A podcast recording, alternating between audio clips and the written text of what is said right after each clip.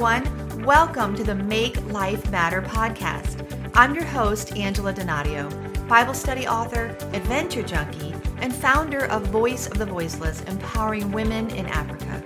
Join me here every week for inspiring conversations on discovering miracles in life's messy moments.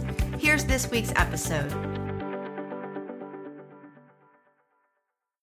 Welcome back. This is your go-to podcast for anyone craving fresh ways to apply God's word to your everyday life. So today we're going to see how our ordinary and even messy moments can become platforms for the miraculous with my special guest, Kim Bohn. I'm so excited about our conversation and her story as a brain tumor thriver. Does that already tell you something about her? She is unforgettable. I'm going to introduce her in just a second. If you missed last week's episode, you're going to want to go back and listen to episode 15 with Dr. Angela Thomas. Her candid interview is rich with wisdom and insights from her life experience from bullets to boardroom. If you want to know more about that, you're just going to have to listen yourself. Next week's episode concludes our Hometown Heroes series. I have loved getting to know more about these amazing men and women that are doing great things for the kingdom of God, and they're right here in my own backyard. So in episode 17, I will sit down with WPR host Teresa Mills to talk about her radio ministry and life after losing her husband, John. She's a powerful speaker, and you are not going to want to miss her. If you'd like to sponsor an episode, reach out to me at angeladonadio.com, and we would love to have you. But I know right now you just want to meet Kim, so let me get to introducing her. I'm so honored to host brain tumor thriver and founder and designer of Beaded Miracles, Kim Bohn. Kim is the wife to Nick for 16 years and mama to Ava, 14, and Leah, 10. She was born and raised a New Yorker who moved to the South almost 20 years ago. She started stringing beads as a form of occupational therapy after having brain surgery to remove a large tumor that was strangling around her carotid artery and her optical nerves. She bravely shares through all the ups and downs, struggles and disappointments, God never left my side. He put a new song in my heart and created a ministry using beautiful beads as a reminder of his promises. You can browse her work and her inventory on Instagram at Beaded Miracles, and I'm going to put her links and everything that so you can connect with her and purchase her amazing necklaces and bracelets. I have several of her pieces, and you're going to want to make sure that you check all of that out. So welcome, Kim. I'm so excited to have you. Hello. Thank you for having me. I'm excited to be here. And listen, I get the joy of getting to see you almost every single week because her family attends our church, River of Life, right here in Virginia. But I know for a lot of our listeners, this might be their first time to get to know you. So I know I shared a little bit about you, but tell us more about you, your background, kind of what's happening in your life right now.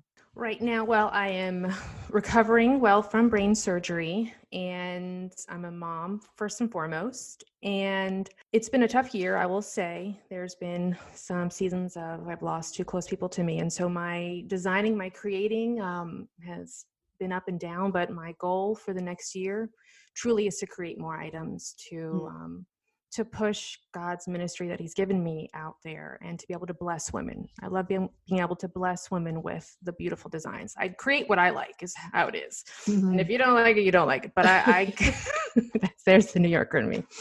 But that's my goal. My goal is to be able to spend time with the Lord in creating and designing. It is just me that creates the pieces. I've had friends and family that are like, let us help you bead. Let us help you. I'm like, no, I feel like that's fraudulent. I need to be the one to string every bead because it truly is a process that I do. And I am praying over each one. And God is talking to me while I do that. So that's important to me. And you're going to mention that in a minute. I want to talk about your testimony. But so you personally make every single piece that you sell. Yes, I do. Wow. I do. And I personally drop lots of beads on the floor for my family to walk on. That's terrifying. Like, oh, here it is. Like, oh my, we have a shag carpet, and it's like, oh, there's like 50 beads here. Look at that. I can make the carpet.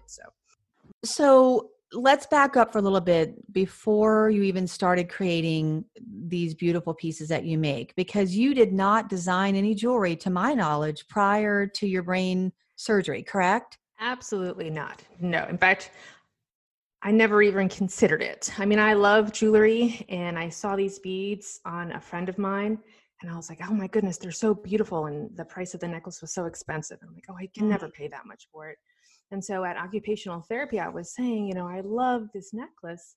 How hard do you think it would be for me to even bead it? It seems impossible. I'd had a stroke during surgery, and so my left side is still kind of weak, and my hand-eye coordination, it will never be what it was. And so she said, let's try. Next time we meet, I'm going to bring some beads and some thick string, and let's try to string it. And I did it for, I don't know, about 10 minutes, and I was like, forget this. There's no way. It was so frustrating. My vision isn't great because of the tumor, and she tried every day, 5-10 minutes a morning, just try.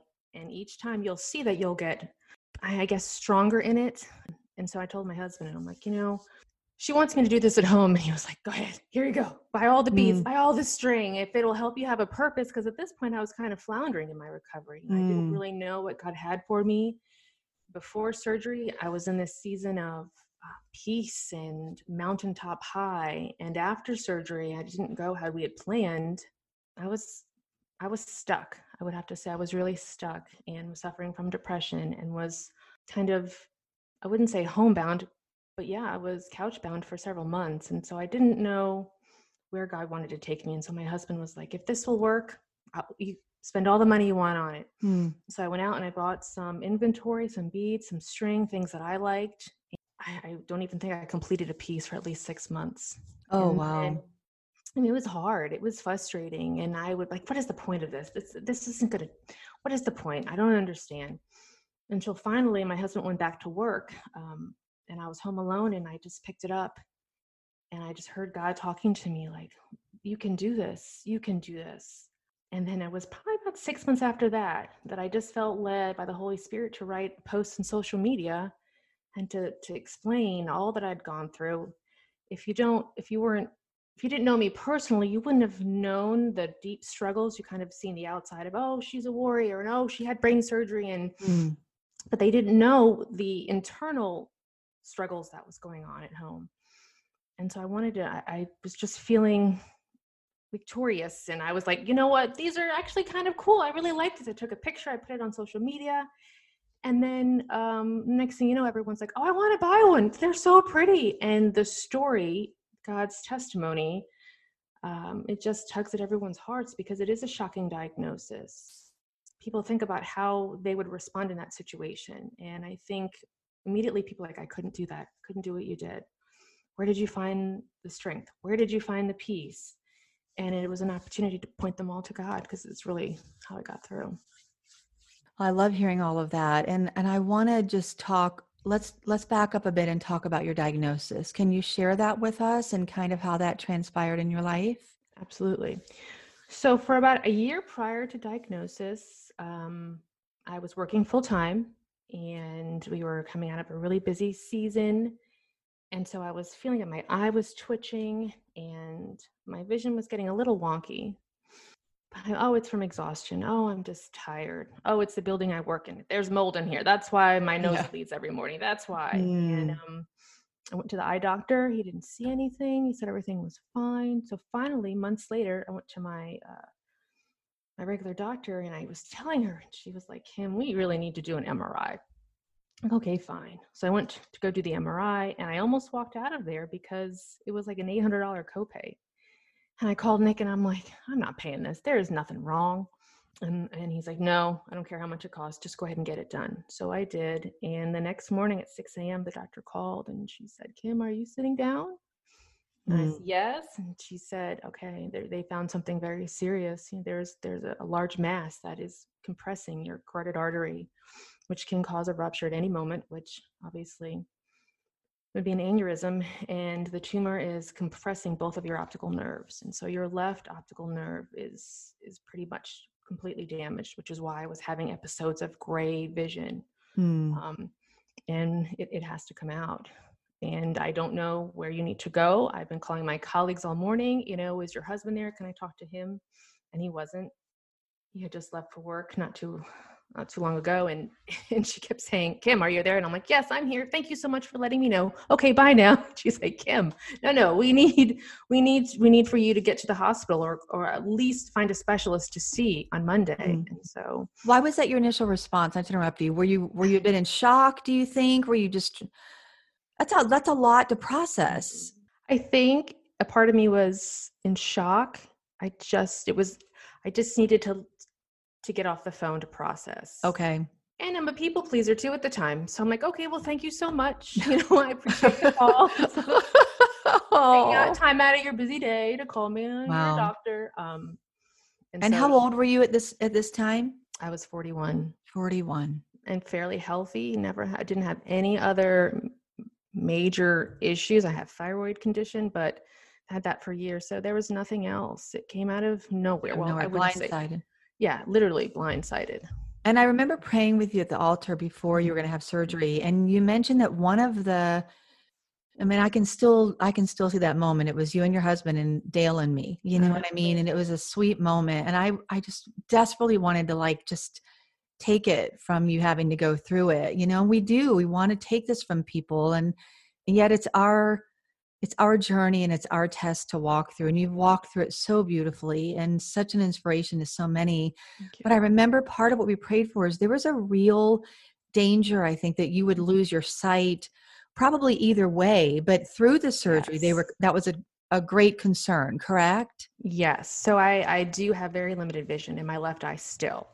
I'm legally blind technically. And it is fuzzy, but because of the location of the tumor, which was in dead center, but was encroaching on my left temporal, my speech was hanging in the balance, my memory, and my vision, my doctor was very honest and said, I really don't believe that it's going to come back after surgery. We're just trying to save the right now. And we're just truly trying to keep you alive. Towards the end, right before surgery, I was starting to have seizures daily. My vertigo was insane. I would just stand up and fall into the wall. So I was hopeful maybe we can just do radiation. Brain surgery sounds so barbaric. Clearly there's another way they do this. They can take a little, full craniotomy. And they really did have to go through my skull. And I saw something even recently that you even still have a small gap where maybe the skull is not completely closed. Is that, I'm using layman's terms, but it's called a defect. Really? That's so rude calling me there's a defect in my skull, but it's a medical term. And it is in my left side. There's a soft spot, kind of like a baby's head, where there isn't a bone that has formed over. There's an implant, a mesh implant in my skull, and bone. The hope was that the bone would grow, but it hasn't, and it won't. It's been a few years now. So what was the mesh implant for? Was that just part of the treatment? The mesh implant is because they had to remove a large portion of my skull. When they put it back in, I guess to form it, to attach it. I mean, they couldn't just chisel it back together. Yeah. So it holds it in place. And there was a piece that did have to get cut off because it was decayed. You had a stroke. So you woke up finding out, not only are you recovering from the surgery, you woke up to find out you've had a stroke. Who told you this? How? Walk us through that. I have no memory of that whatsoever. Wow. Because the dire situation after waking up was my body was not metabolizing any fluid.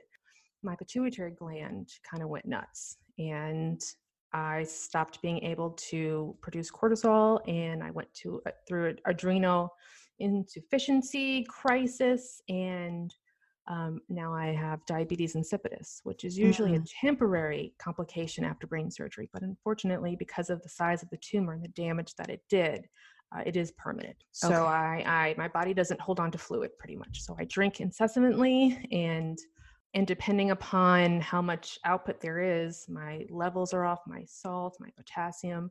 So it could be a life-threatening condition, but I would say about a year it took for me to be able to balance it and know when to take the medicine, when not, because it's just a tricky balance that I learned how to do. And when that's really a life, some people have surgeries. I've had many, we've talked about it. Some surgeries, they correct the problem, you move on. it's over and done, you know, and then there's others like what you deal with, what I deal with to some extent, where it's a life change. It's kind of a new normal. And we don't want people feeling sorry for us. This isn't a pity party. No. But there does need to be an awareness that sometimes what God asks of us is not just a one-time thing, right? It's kind of this unfolding. Which is where the biggest struggle was. I felt this empowering, and I felt God with me up until surgery. And I think what we were putting all our eggs in was, I do this, we get it over with, we move on. Leave it in the shadow. And that's not the case at all. I was not prepared that this would follow me forever. I wasn't prepared that I would have this sort of complication because I'm young, because I'm healthy. It was not even something that they prepared us for. So that I was about to ask you, did they prepare you? No, not at all. It came out of left field. And truly because there was so much going on in ICU while we were there for a couple of weeks that my husband was trying to take in all the information as possible, but to understand the severity of it and to know, he didn't know until we got home really, just how dangerous it could be if my levels were off. So has that been your biggest adjustment, dealing with the fluid intake? I know you mentioned even like levels of noise. I'm sure there are just a number of different things that can affect you on a given day. Yes, I'd say my sensory over the time it has gotten better, but I remember the first year, like I used to love to go shopping. Even going into a mall, I could last maybe 10 minutes and it was just too much. My brain is not able to filter. And so I would hear sounds and movement and I would feel dizzy and overwhelmed and anxious and I would have to get out of there. But I would say the hardest part was, besides the diabetes insipidus, was going back at my 3-month follow-up and having another MRI and having my brain surgeon come into the room and he was so serious, and usually he's very charming and personable, and he sat down and said, I'm concerned. There's another mass. And that came out of left field. This is 3 months. 3 months. I mean, I'm still like, there's you're still healing. Incision open in my skull. And Nick and I were like, this can't be. This cannot be. That we hadn't even considered. Recurrence usually isn't for years if there's going to be a recurrence. And this tumor was big at 3 months already, and it was not there prior. So it wasn't like they left a piece. This is an entirely new. Yes. Oh. It was in the surgical cavity, but it's an entirely new tumor. And the rate at which it was growing was terrifying. And to see this world-renowned brain surgeon, this genius of a man, to see the look of concern on his face and almost horror, and kept saying, this can't be, that it has to be scar tissue. There's no way this could be a tumor this fast. It can't be. And then telling us, go get some lunch. I need to have a meeting with some of my colleagues. We're going to have a team meeting and come back in 2 hours. And we just were pushed down to the Johns Hopkins cafeteria, and we're just in a daze, like, this can't be happening. This can't be happening. I sat down eating my bagel and I'm like, I can't do this again. Like, I cannot have brain surgery again. Can't do it. I cannot believe that God is possibly asking me to do this again. And then all of a sudden we went walking around the hospital and we came upon this beautiful statue of Jesus. And like, we both looked, started crying, sat down, and we're like, he's in it. He's in it right here with us. There's nothing that he's asking us to do that he has not already been through on the other side. We've got this. And just this peace just flooded us at the same time. And so there was a little book there, and we wrote our prayer and how much we love the Lord and how he's with everybody. And we went back into that meeting and came up with a treatment plan of what's going to happen. When we left, and we felt confident. We really did. We felt the peace of the Lord over us. Did that treatment plan include another surgery? Yes. So I had to have scans every 4 weeks thereafter. So we would go in to track the growth. And for the first 6 months, it was growing. And if it had gotten to 3 centimeters, it went, okay, we can't. That has to come out. And it stopped growing at that 6-month mark. And it hasn't grown since. Thank you, Jesus. I know. I mean, truly, I'm like, Lord, I can't do this again. I just can't. Right? Not right now. Yeah. Ask me in 5 years. Give me a minute.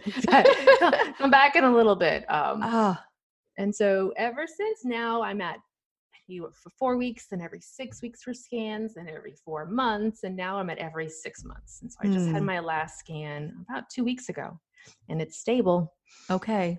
So they won't do anything. They won't reoperate on it as long as it stays stable. Yes. I mean, if I said, take it out, okay, take it out right now. Okay. Our choice. And what I really feel from the Lord is that it's stable right now. There's no need to go in and mess with anything. And it's not doing the same thing. It's not compressing on anything. Okay. It's near the optical nerve, but it's not compressing. It's near the major artery, but it's not strangling it. So I'm fine right now. Do you have a name for it, or do you just pretend it's not there? My girls named the other one Tommy the Tumor. It's not a Tommy tumor. The Tumor. So yes, Tommy the Tumor. Well, I talk to different people that either don't want to think about it, and that's fine. I think there's no wrong or right approach to dealing with a situation, and some just embrace it. I mean, you don't have a choice but to embrace it. It's just how you're choosing to walk through it. So you mentioned seeing the statue and what kind of a miracle moment that was. Mm-hmm. Can you share like some other ways, or one in particular where you've really seen God doing the miraculous, even in the middle of a mess? And it might be the beginning of Beaded Miracles, but I'd love to just know a couple moments that have stood out to you along the way. There was a moment that just happened about 2 weeks ago after church. We went out to a restaurant and a woman walks in and I'm like, she's wearing my necklace. She has it on. Oh, it was amazing. And so I'm like staring at her just to make sure. I didn't know who she was. Someone must have bought it for her for a gift. And I'm staring. And then finally at the end, we're walking out and I had to stop her. I was like, I like your necklace. I made that. And she just broke down in tears and said, I was just telling someone this morning at church who would ask me about my necklace, about the story that your testimony. And it gave them such peace for the trial that they're currently walking through. Mm. And Nick looks at me and we're like, even now, what he's still using every single day. So that was, and my kids were there to witness that. And she hugged me and her family was there. But the idea is if I'm going to go through this, then I want there to be purpose from it. I want God to use it for his glory. And I mean, I hear that come through everything that you're saying, whether it's, praying over the beads and praying over these pieces or just that feeling of seeing someone else wearing a piece that represents all of this pain and seeing the purpose that he has transformed this pain into. And if you could sit across from someone going through something similar, now that you're a few years, even though it's a very new normal for you, it's not like everything is just gone back the way it was before. What would you say to someone who's either walking through something similar or a trial of their own kind from what you've learned? Don't hide from it. Don't try to push it to the side. I know I've seen it, and then I've attempted to do it myself. Just push it out of the corner of my eye. I'm like, you know what? I'm not going to deal with that today. And if I've learned anything over the years, it's to lead with our brokenness. That's what we share. Our common theme with anybody, as a stranger, a friend, is our brokenness. And then if I can be transparent and show the hardships and the trial and the really, really hard moments, and be completely honest and transparent about how I feel about God in that moment, or how God is working, or if I feel distant, or if I feel close, I feel like that is the testimony. That is healing for others to heal. Like, okay, you don't have it all together. Like, you love God in the midst of this trial, but you still don't understand. I haven't pretended to have it all together. I haven't pretended that. There haven't been moments when I've been like, really, God? Like, this too? Yeah. This too? Yeah. But then I also feel that reassurance from the Holy Spirit of, you can do this. Yes. Yes, you too. And you'll see why. You'll see why. And when I see my necklaces, or I have messages from women that share their story, just because of my pictures and because of I wouldn't say the shockingness of my skull and the deficits that I have and the dent in my head, it helps people break down their barriers, and they share with me their trials and how God has worked through them. And they've asked for me to come speak at their Bible studies, or would you mind donating a piece for this woman that's going through a hard time? And so I've been privileged to be able to just have a glimpse into other people's stories and other people's lives. And it's just amazing how God pulls it all together. And so I think back of those long months of laying on the couch and watching my life kind of go in front of me, watching my kids continue on, and I'm stuck on the couch watching my husband kind of take over my roles, and I'm stuck, you know, and I felt stuck, and saying, God, I know this is not what you have for me. I know that there is more. And there was a refining process. There was a humility. And so those moments I don't forget on purpose. And I take that with me always. Pain, there has to be a purpose in pain, right? Why? Yeah. Yeah. Why? Pain is there for a reason. Pain is there to teach us, for us to acknowledge that something is wrong. And I grew up an athlete. I very much have, I've had other surgeries before, and there was a streak of pride in me that I can do this. I can get through this surgery. Yes, God's with me. Yes, but I'm strong. Thank goodness it was me and not anybody else in my family, because I know I can do this. Sure. And when you're recovering and it's your brain, you can't will your brain to get better. You can't. It's not like it's an arm or it's my foot or my toes where I've had surgery. Like there isn't. I had to wait on the Lord for everything. I want to talk about, you mentioned a couple of times, and I can just, I can imagine, you know, having gone through a really life-threatening, serious illness and then surgery. I don't have to imagine what it's like watching kids walk out the door with your husband and you can't do anything. And it's just, it's this whole layer of going through something like a life-altering illness that, if you haven't been through it, it's a different emotional struggle that comes along for the ride when you didn't want it to come along for the ride. Right. So it can definitely make you feel feelings of discouragement. You feel like a failure. I remember thinking in moments like, but God, why bother saving me if I can't make it through 3 hours without throwing up. I can't eat. I can't take care of my children. It's just, and the enemy loves to prey on those vulnerable moments and make you feel so like a waste, you know? And I think that's part of that stuck place. You mentioned being stuck. And, you know, I still find so many beautiful women and men that I've talked to, they have gotten stuck in situations, a divorce, a financial disaster, a prodigal child, a health crisis like us, whatever it might be. And they just can't quite get themselves unstuck. So I want you to talk about how you feel like you got unstuck from that place. And it sounds like the Beaded Miracles was part of moving you out of the pain lane and into how is this going to be purpose? But for someone listening going, well, that's great for you, but how do I get unstuck? You know what I mean? What would your counsel to them be? Or what was your process to get unstuck? Take my eyes off of myself. Move yourself out of the way. I was so focused on all that was going wrong and all the sighs and groans of God that I forgot all the reasons that I still had to smile, to keep going forward. So I think a lot of it was I needed, not that it was a self-pity, but it was like, okay, Lord, this is it. This is how it is. My eyes have to be focused on you, and I'm a doer. I'm not a sitter. So you have me sitting here for a reason. Let me draw closer to you and find out what it is. And now let me do something about this. What can I do? I can't just sit here and not have this mean anything. Not that it would be in vain, but I have to keep going forward. And so I would tell others that are stuck.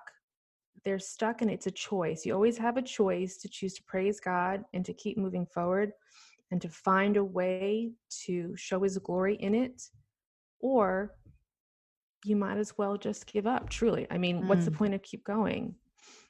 You know, I interviewed Tiffany Johnson really early in this podcast. I think she's episode 2. And she said almost verbatim, you know, another blindsided situation. She's on vacation with her husband. She's swimming in the Bahamas. She's living her best life. She gets attacked by a shark, loses her right arm, dominant arm, complete life-altering, new normal, everything that we're talking about. But she said the bottom line is it's a choice. Like you have to, and even when we don't even feel like we have the strength to will ourselves, like you said, to do it, just to get out a sigh. You know, there's a psalm that says he considers my sighing, which is just like, I don't even have the words in this moment, or we're angry or we're confused, but to say, Jesus, I know you can help me get on the other side of this thing. What is the purpose going to be? you know, and for you, it was someone, I guess, coming to you saying, what about these beads? Or you had seen a necklace, right? You had seen it. I just thought it was pretty. And I was talking to my OT about it. And she, I'm sure it obviously was an intervention of the Holy Spirit. And she was a believer. And let's do that then. Come on. I see the spark in your eye. You think it's pretty. You like fashion. Like, let's do it.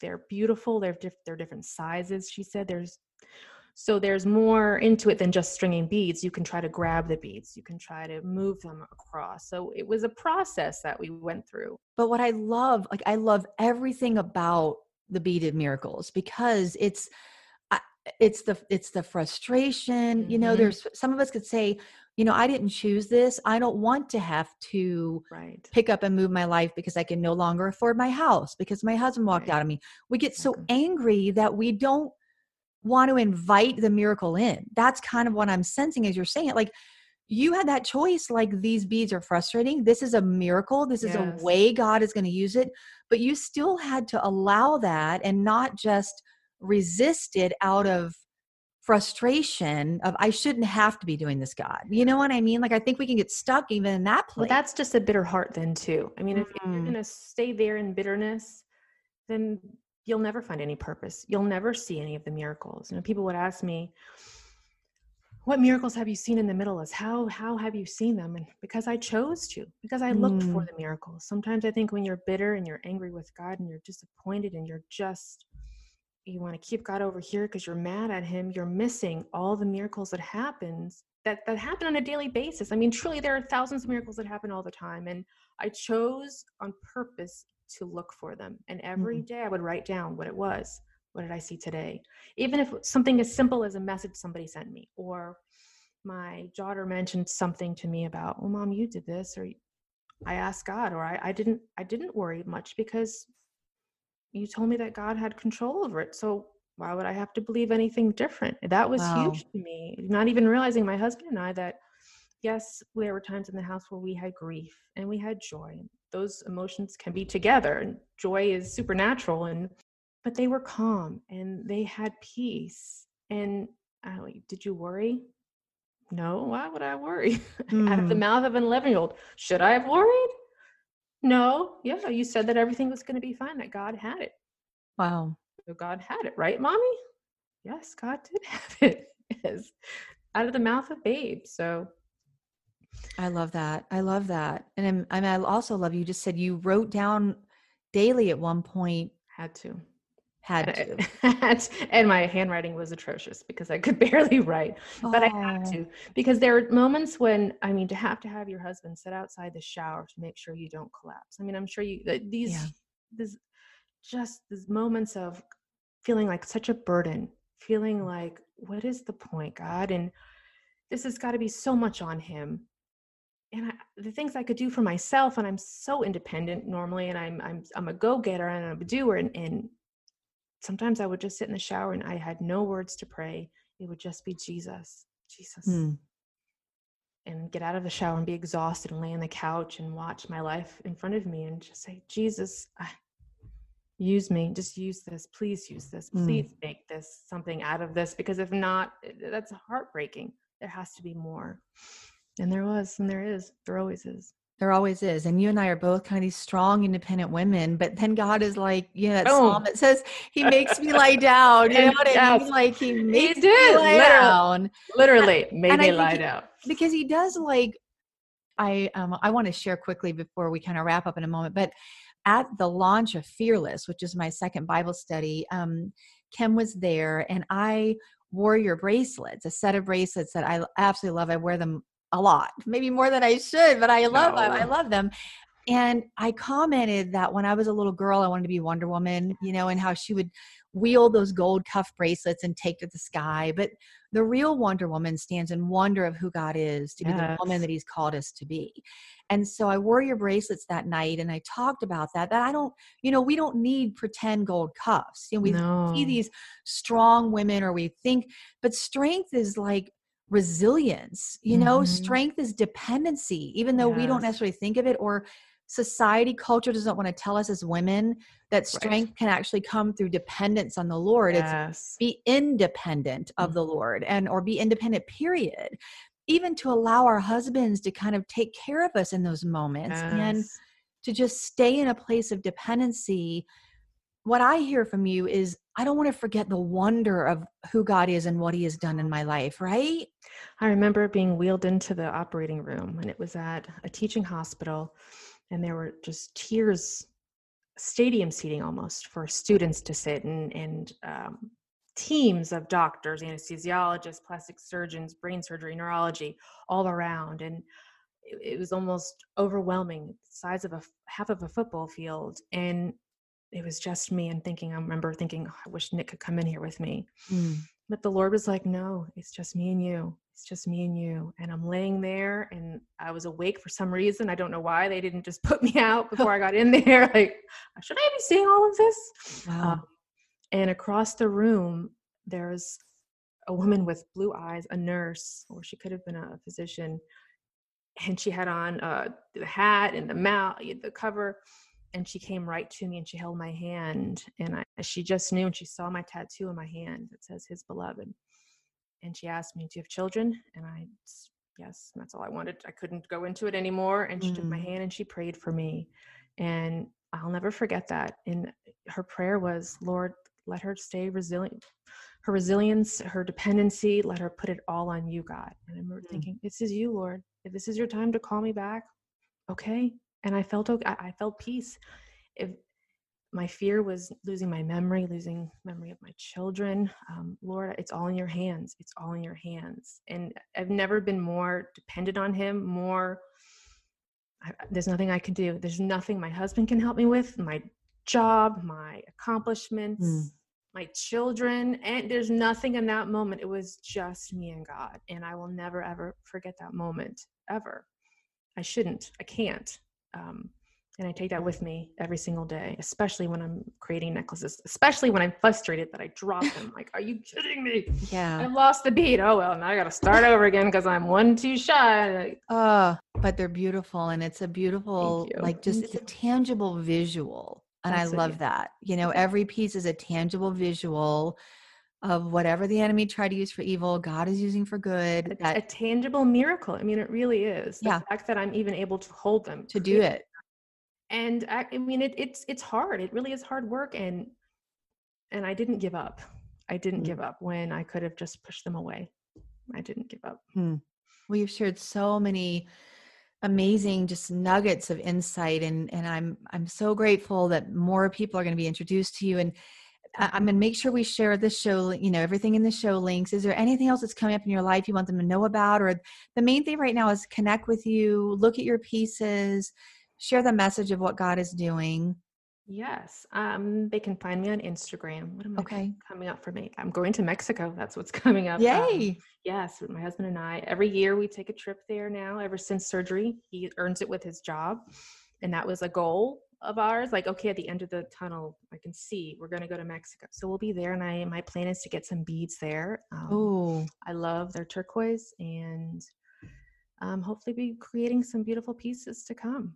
And I love that you intentionally find moments to celebrate. I think that we not only don't forget where God has brought us from, but there's that passage in the Old Testament about the Israelites setting up those stones in memorial to remember. And I feel like it's not only looking back and being grateful, but it's looking forward and intentionally celebrating where you've come and where you've come from and where you're still going to continue to go. Exactly. I also love how your girls have looked to you, and now they don't even question trusting God. Like, it's their norm, it is their DNA now, which I think is amazing. And I don't know that would have happened, right?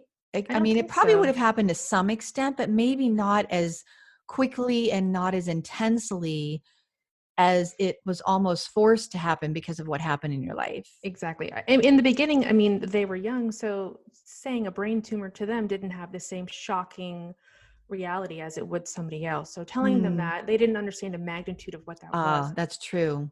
But over time, and when people approach them from school and especially with the jewelry. And My husband kind of documented the story on his Facebook account. And so we have strangers that come up to us all the time to say, I was praying for you. Or you the one you had praying? I was praying for you. And so they see that and they realize how big it was. Wow, so it's kind of a big deal. Brain surgery is kind of a big deal. Yeah, sort of maybe. And so they see that, like, wow, during all of it, like, mommy and daddy, sure, there were moments where we may have lost it and we each took our turn to kind of grieve for a moment, but there was never a question to God, really. There was no blame. It was, okay, we can do this as a family. We can do this. And I will say another miracle was they became closer to Nick in ways and moments that they wouldn't have had I not been couch bound. Their relationship forged in such a beautiful way because I was out of the picture for a little bit. Oh, wow. And so their relationship will be forever changed in that manner. You know, sometimes you're kind of, it was a situation that was forced, and had I not stepped away, it wouldn't have happened. He wouldn't have made their lunches. He wouldn't have taken them to all their friends. He wouldn't have gotten to know them in that personal, intimate, you know, girly way had I not have to. Which is another blessing in disguise that we really wouldn't have, you wouldn't have set out. But again, back to the beads, you had to be okay allowing that and not resisting it, but inviting that in, you know what I mean? And not resenting that, but actually looking at it as this is, I'm going to choose to look at this, not as something to be resentful of, but something to celebrate that this is a gift that actually came as a result of this. Exactly. Well, I'm just, you know, I love you. So now I'm just glad more of my listeners get to hear you too. You've been such an inspiration in my life. And I just want to ask thank you, honey. If you would just close our time together by praying for our listeners. We don't know what all they might be going through, but I'm just believing that so many things in your story will resonate in their life today. Thank you. I would be honored to pray. Oh, Lord, thank you. Thank you for this opportunity. Thank you for Angela, Lord. Thank you for her heart, for her obedience, Lord. Thank you for never leaving my side, Lord. Thank you for never leaving Angela's side. And for those that are listening, Lord, I still am wowed every day by your goodness and your provision. I pray for all the amazing people that are listening. I don't know their names, but you know us. You know each of us by name. And you see our joy and you also see our sorrow, God. And I pray that each of us desire to live life to the fullest. You came so that we can walk in total freedom, Lord, and let us not ever take that for granted. Help us to focus on what is right instead of all that is going wrong.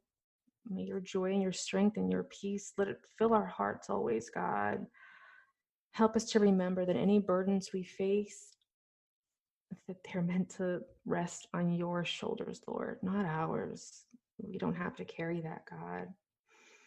I pray for anybody listening that feels distant and far from you, Lord. Draw them in closer through all the highs and lows, God. Let us remember all your promises, the promises to sustain us, that you will sustain us. Thank you, Lord. Thank you so much for all that you do. And it's in your son, Jesus' name that we pray. Amen. Thank you so much for joining our conversation. I'd love to stay connected, so be sure to visit angeladonadio.com for my books, blogs, and free goodies. And find me on Facebook at Angela Donadio VOV and Instagram at Angela Donadio. If you've been inspired to make life matter, leave a review and subscribe at iTunes, cpnshows.com, or anywhere you listen to podcasts so you don't miss an episode. Until next week, let's keep discovering miracles in life's messy moments.